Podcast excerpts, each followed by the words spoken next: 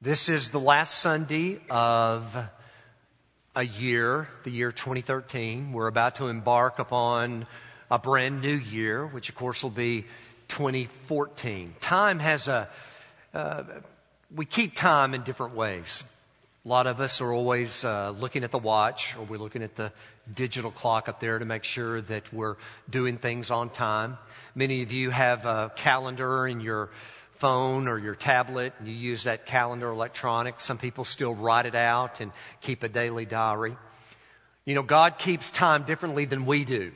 The scripture says that a day unto the Lord is as a thousand years, which tells me that, that He is not bound by our constraints of time. But yet, I think He allows us and I think He enjoys and is honored by the fact that we want to turn the page on what we call a calendar year and look back at what we've accomplished and thank Him for His blessings and then press on and move forward to what lies ahead for us in 2014. Some of you may look back at 2013 and want to just toss it out the window. You, you didn't enjoy it. Uh, you're ready to be rid of it, and you're hoping that uh, good things, better things, you will have in 2014. For most of us, it's probably a, a mixed bag of things. You look back at the past and there's heartache uh, as well as happiness. There's joy. There's sadness. It really depends on the ebb and flow of life. You know, during this Christmas season, our daily Bible readings, and keep in mind, we plan all of our Sunday worship experiences based upon daily Bible readings that we're sharing together as a church during the previous week. And all during the month of December, we've been focusing on this tree over here. It's called a Jesse tree. We didn't invent it. Uh, I think it's a great idea. There were some people several centuries ago in a Celtic tradition that made up and began to celebrate Christmas by counting the days from the 1st of December all the way to Christmas Day with a Jesse tree. The ornaments on this tree have etchings on them. And you remember we looked at several of them uh, on the Sundays. We read about all of them, but you have a cross that's etched on this one, and you have a gift that's etched on that one, and you've got the, the figure of Joseph here, and the, the three wise men, and Jesus in the manger. We talked about how this tree tells a story of God's love for us, His desire that we be redeemed, that we come back into fellowship with Him. And of course, the readings were December 1 to 24. There are 24 ornaments on this Jesse tree. The 25th day of Christmas, we focused on the candle at the very top, and we lit that candle on Christmas Eve because that's the Christ candle.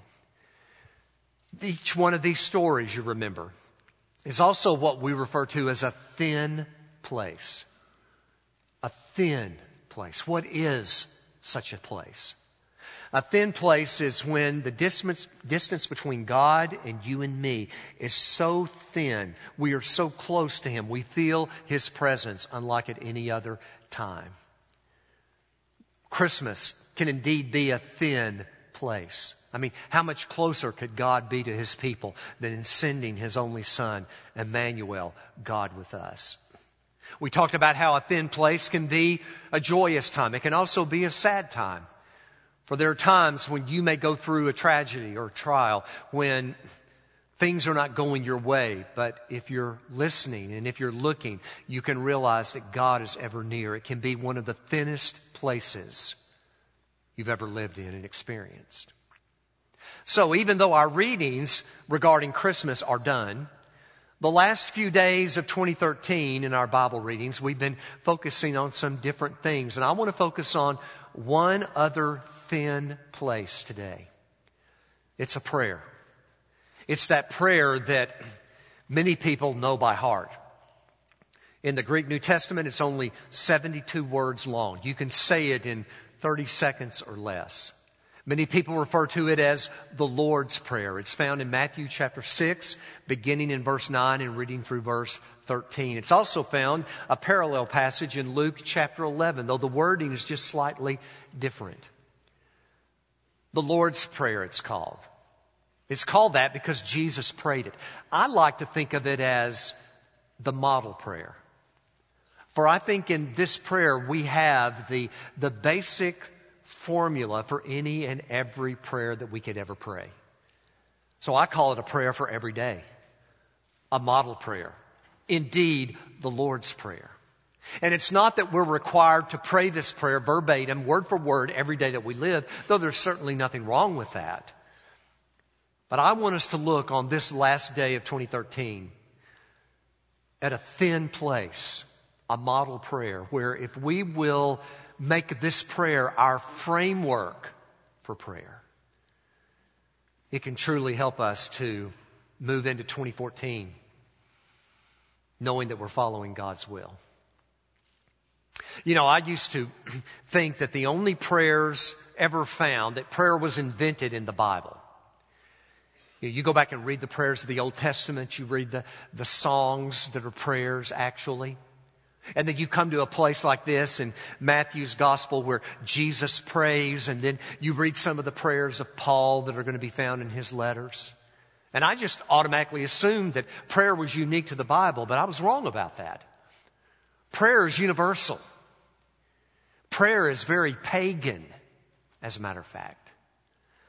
That's why this prayer, this model prayer, is so significant. Because when Jesus prayed it, when he taught us this prayer, when this prayer was written down, it wasn't that the Jews had a corner on prayer. It wasn't just that those who believed in Almighty God understood or invented the word prayer. The pagan world was saturated with prayer. They simply were misguided. That's why this model prayer is so significant and meaningful for people like you and me.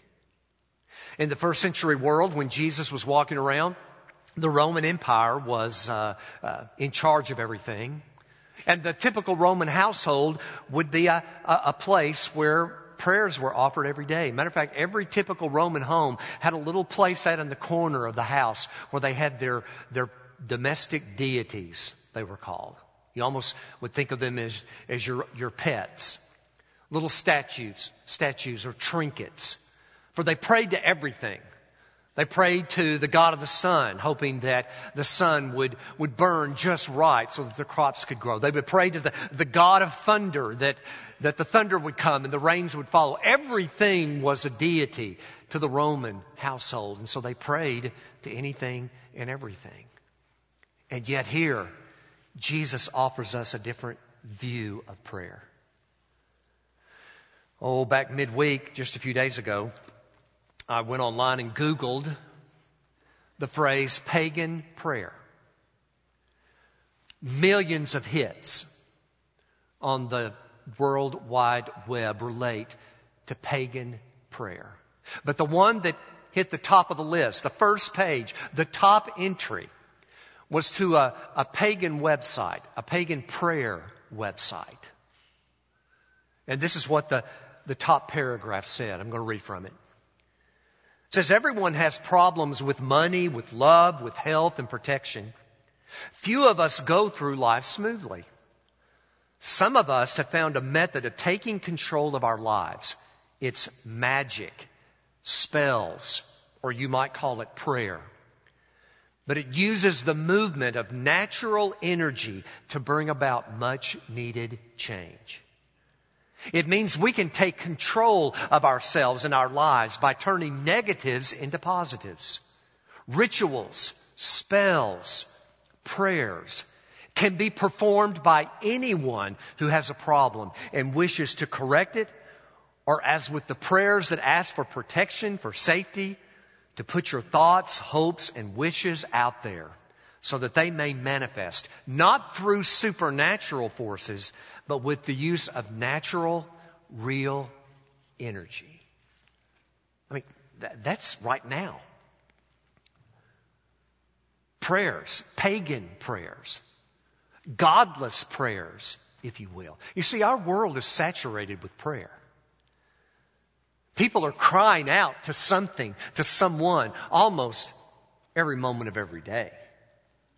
Some of them are just shots in the dark. If you're out there, whoever you are, then speak to me or do this or do that. See, we're saturated with prayer. That's why this prayer, this model prayer, deserves our close attention because this is our framework for speaking with the God who created all things out of nothing, who created us and put us here, who loves us, who desires for us to be right with Him. So that's what I want to do this morning with the time we have. I want to look at the model prayer, the Lord's Prayer. 72 words. And let's see where God's Word will lead us. The prayer, very simply stated, Matthew chapter 6, Jesus said, Pray then in this way. And here it is Our Father, who is in heaven, hallowed be your name. Your kingdom come, your will be done on earth as it is in heaven. Give us this day our daily bread and forgive us our debts as we have also forgiven our debtors. And do not lead us into temptation, but deliver us from evil. For yours is the kingdom and the power and the glory forever. Amen. There it is. The Lord's Prayer, the model prayer. What do we find here? If we look at it not as just a prayer we pray word for word every day as though there's no other prayer to pray. But we see its true meaning is giving us a framework for all of our prayers. Let's just take it a verse at a time. That first verse, the ninth verse, the opening words of this model prayer teach us in no uncertain terms that the model prayer, every prayer should always honor the name of God. To honor the character of God and to honor His name. Our Father who art in heaven, who is in heaven, hallowed be your name. A couple of those words there are interesting. Our Father who art in heaven, hallowed be your name. Name. In the Hebrew Old Testament, it's four consonants, Y-H-W-H. We've added in some vowel sounds to make it easy to pronounce. When God gave his name to Moses, he said, My name is I am that I am. In Hebrew, it's Yahweh. Jews who were serious about their commitment to God determined centuries ago that they would never utter that name out loud. That the name of God was so holy that you would never utter Yahweh with your lips. And so they substituted other letters and came up with the word Jehovah. But when you find Lord mentioned in the scripture, whether Old or New Testament, it's always a designation of God's personal name, Yahweh, I am. The model prayer tells us that that name is to be honored, that it is to be hallowed. Hallowed be your name? Strange word. You go to almost any modern literal translation, and they're going to all agree, and they use that same word, hallowed. Some will use the word holy, but it's two different words. It means they're closely related. To be holy, to be hallowed, to hallowed be the name of God, to keep it that way, is to always set it aside and to know that it's different that it's set apart. And as His name is different from any other name, we are to be different in the way we live as well. It harkens back to those Ten Commandments and the third commandment. You remember it? You shall not take the name of the Lord your God in vain, it says. How often growing up did I absolve myself of breaking the third commandment because I simply said, I will never say the name of God and a cuss word, a profanity, and utter them with my lips. That's taking the name of the Lord in vain. It is, it is cussing with God's name involved. That's not what it means. It literally means you shall not take the name of the Lord your God and hold it up for nothing. That changes everything. So no longer can I say, I have kept the spirit of the third commandment because I'm not pagan enough. I'm not vile enough. I'm not mean enough to take God's name and couple it with a profanity, with a cuss word. But if I hold forth the name of God and claim to be his child and have nothing to show for it, I've broken the third commandment. How many times do we live out lives day in and day out and we claim to be God's children, but in the big picture we have nothing to show for our commitment?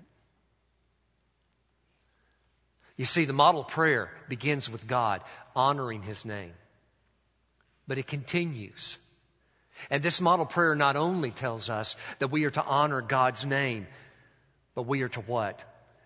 The model prayer tells us that we're to acknowledge God's will as the best, as supreme. He states it this way. Verse 10. Your kingdom come. Your will be done on earth as it is in heaven. What's he mean by that? God's will? We often think of God's will culminating, that everything being made right when what happens? When Jesus returns again, and He will return one day. We call it His second coming. The scripture's very clear about that. And one day God will call everything to its end, and we'll be brought up together into heaven, and we will spend eternity in heaven. And for most of us, we think of God's will as out there. It's, I'm going to heaven. It's eternity. It's God's kingdom being lived out through eternity. And there's truth to that. But that's not what the prayer says. The prayer says, Your will be done on earth just as it is in heaven. You know what that means? That means that the prayer for the here and now is not, I'm going to just live every day hoping I'll go to heaven someday. But it's, I want to bring God's will and God's kingdom to earth. You see the difference? If our prayers truly honor God, then we're going to understand that it's not all about what's going to happen way out there when God brings everything to its proper close and we're ushered into eternity. But it's in the here and now bringing His presence and making His kingdom known to those upon this earth who need it most. That means we're living out our salvation. We're living the abundant life today. 2013. 2014, we look forward to what? To bringing God's will and bringing God's kingdom to this earth in what we say and what we do. You see, the model prayer, the Lord's Prayer, it honors God and His name, and it honors His will being brought to this earth as being the greatest. Now, the prayer turns its focus at this point away from God and toward us. And that's okay. It begins to deal with our personal needs. I think it's very significant that prayer doesn't begin with our personal needs. Prayer begins with honoring God. Prayer begins by honoring His name, by acknowledging His will, and praying for His will to be done in your life. And then, when you have that focus upon God, then it's okay to draw attention to your needs. But most often, what happens is we go straight from our Father to, I'm needy. I want this. I need that. Lord, I'm hurting. Lord, heal me. See, prayer can become nothing more than a personal gripe session to God when we don't honor Him first. That's why the model prayer honors God first. That's why the model prayer honors His will as best first. Then we turn toward our needs. And look what it says. It says that this model prayer tells us that God does care. He is concerned with our basic needs, with our basic wants, with what we need in life. We depend upon Him. How does it say it? Give us this day our daily bread. A lot of people make a big deal out of that word bread. Going to take it literally? Yeah, you can. You talking about food, sustenance? Yes. But bread encompasses so much more. It's a symbol, in a sense. It's praying that one word Give us this day our daily bread. Give us the food that we need. Give us the basic needs of life, whatever they may be. Supply us, Lord. We depend upon you. See, the lesson to be learned there is the same one the children of Israel had to learn in the wilderness wanderings when God led them from Mount Sinai to the promised land. Should have only taken them three weeks to get there, but it took them 40 years because of disobedience. And how did God provide for them? He led them with a cloud by day and a pillar of fire by night. And then when they were hungry, He sent them manna, a food substance. They were able to pick that manna up and they thought they would get ahead of the game. And so they began to grab it and to store it in what? Sacks. They began to try to preserve it with salt maybe. They tried to store it ahead of time, but then they found out very quickly that the manna wore out every day. It was gone at the end of the day. They had to depend upon God to supply them each and every day. As good and as worthy as the idea of preparing ahead of time and saying, I'm going to set aside and save, that's good, sound financial advice, but there are times in life when God says, no. You're not going to put anything back for a rainy day. You're going to learn what it means to depend upon me. And so the model prayer acknowledges our total dependence upon God. And we know there's a difference between needs and wants. Have you figured that one out yet? What you need, that's what the prayer is about. What we want, okay, if God so blesses us, if we're able to satisfy some of those desires, nothing inherently wrong with that, unless that becomes the only focus. Because you see, the model prayer gives us a framework to acknowledge our complete dependence upon God.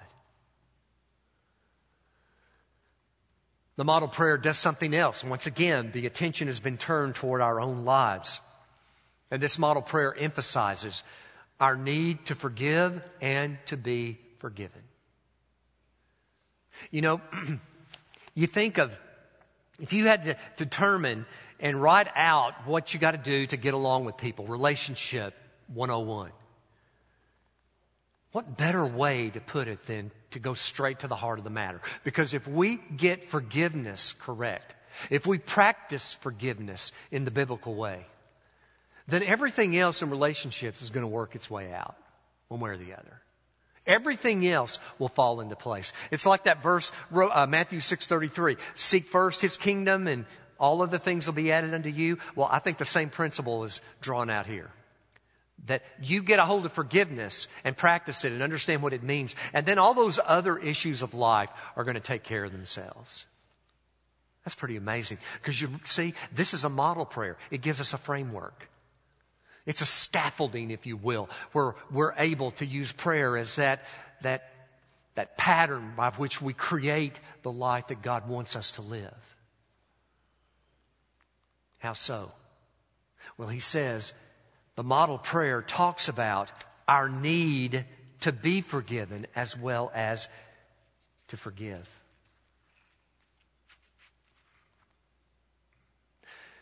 You see, that's what salvation is all about. That's what this Jesse tree is all about. The lineage of Jesus through the root of Jesse. That this story is all about our not getting what we deserve, but our getting grace. God has forgiven us.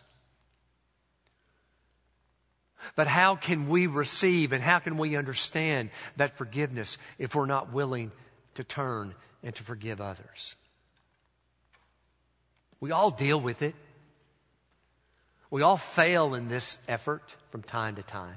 But it doesn't change the fact that this model prayer was created so that we could take care of our relationship with God ultimately has got to be understanding and receiving that forgiveness through Christ. But then in turn, in order to live out and for that will of God to be done upon this earth that it is as it is in heaven, in order for us to do those things and to pray for our daily needs to be met, how can we do that if we're not willing to extend that forgiveness to those around us? We need forgiveness and we need to extend forgiveness.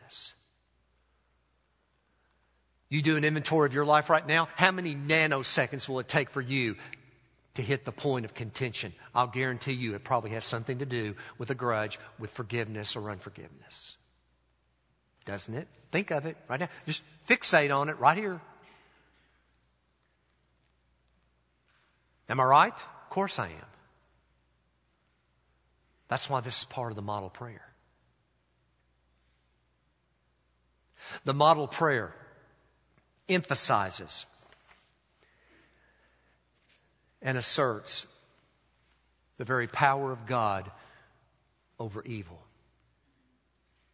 That's why it says Lead us not into temptation, but deliver us from evil.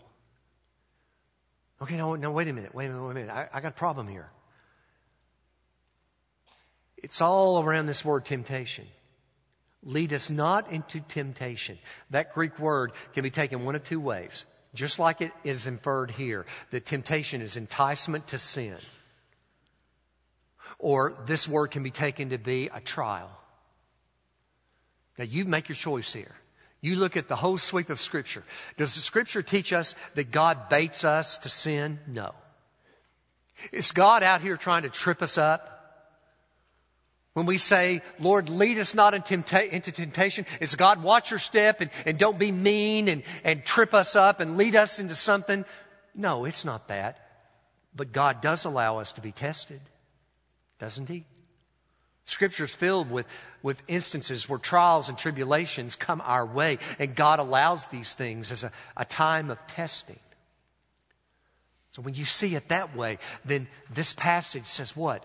Lord, lead us not into temptation would mean when that time of trial comes my way, I want to, I want to pass. I don't want to fail. Lord, help me. Help me when the time of trial comes my way, when, when the opportunity comes for me to, to be tested, to see if I'm truly committed to you. I pray I pass. I pray I have victory. It's not, Lord, you know, change your mind and quit tripping me up. That's not the God we serve.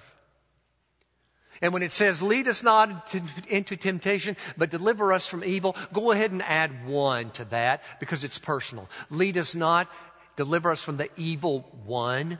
It's not a principle of evil he's talking about here. It's not just the concept of bad things. It's a personal manifestation of evil. Call him Satan, call him the devil, call him the Antichrist, call him whatever you want. But make no mistake, the language here in God's Word is that this is a personal manifestation of evil. It exists today. And so the prayer is Father, if the time of testing comes my way, I pray I pass. I pray I succeed.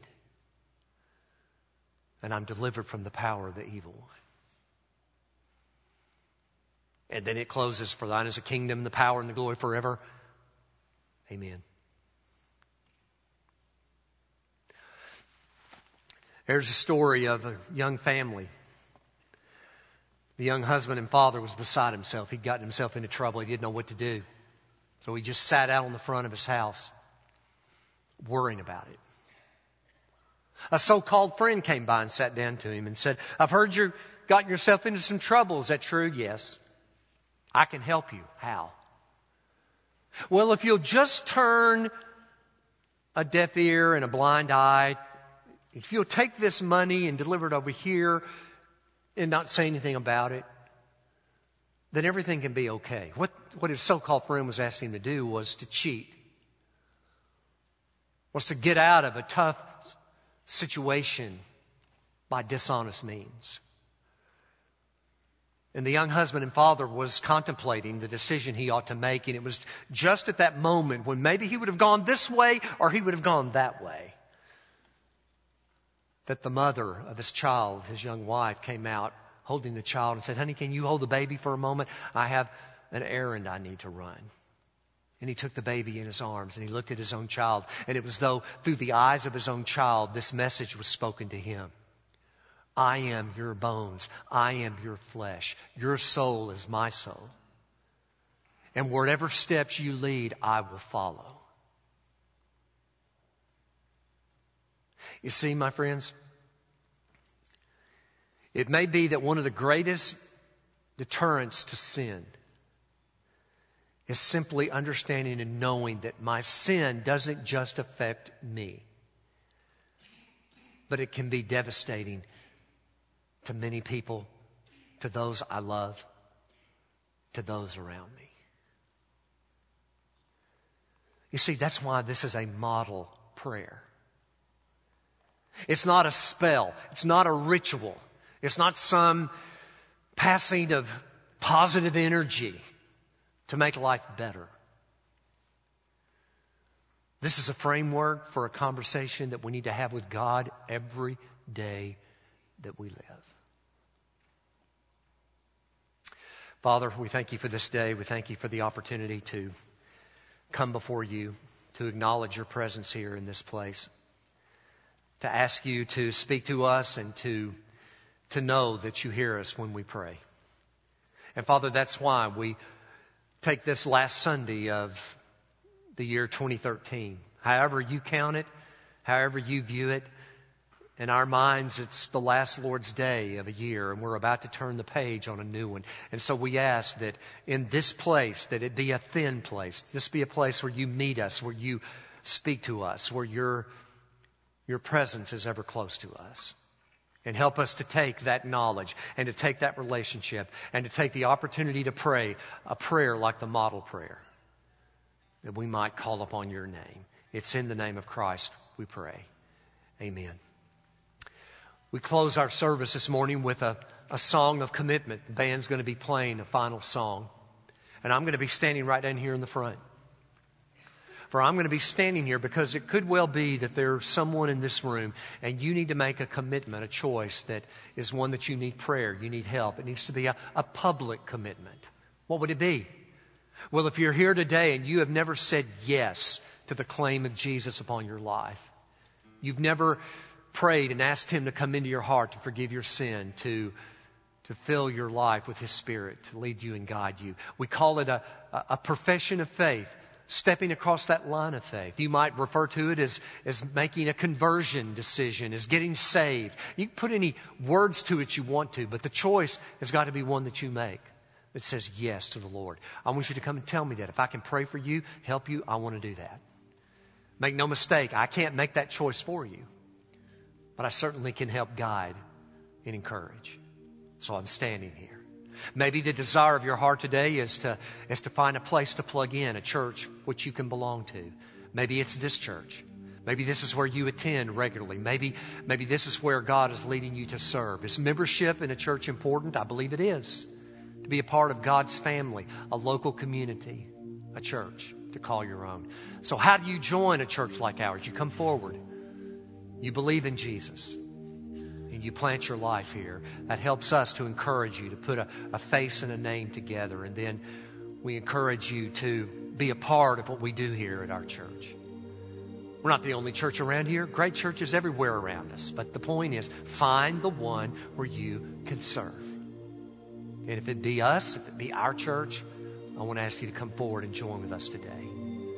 Maybe you're here today and the prayer we've gone over, you, you've heard over and over and over again, but maybe it, maybe it's stuck today. Maybe you begin to see that truly this is a framework you need in your life for prayer. For so many of us say we believe in it, we just need help. We don't know how to put the pieces together. Well, here you go. Here it is. Jesus gave it to us. It's a perfect model. Use it. Maybe all you need today is just someone to encourage you, someone to pray for you. Kenneth's going to be on one side of the room, Shannon will be on the other, and they're simply here to say, We'll pray for you.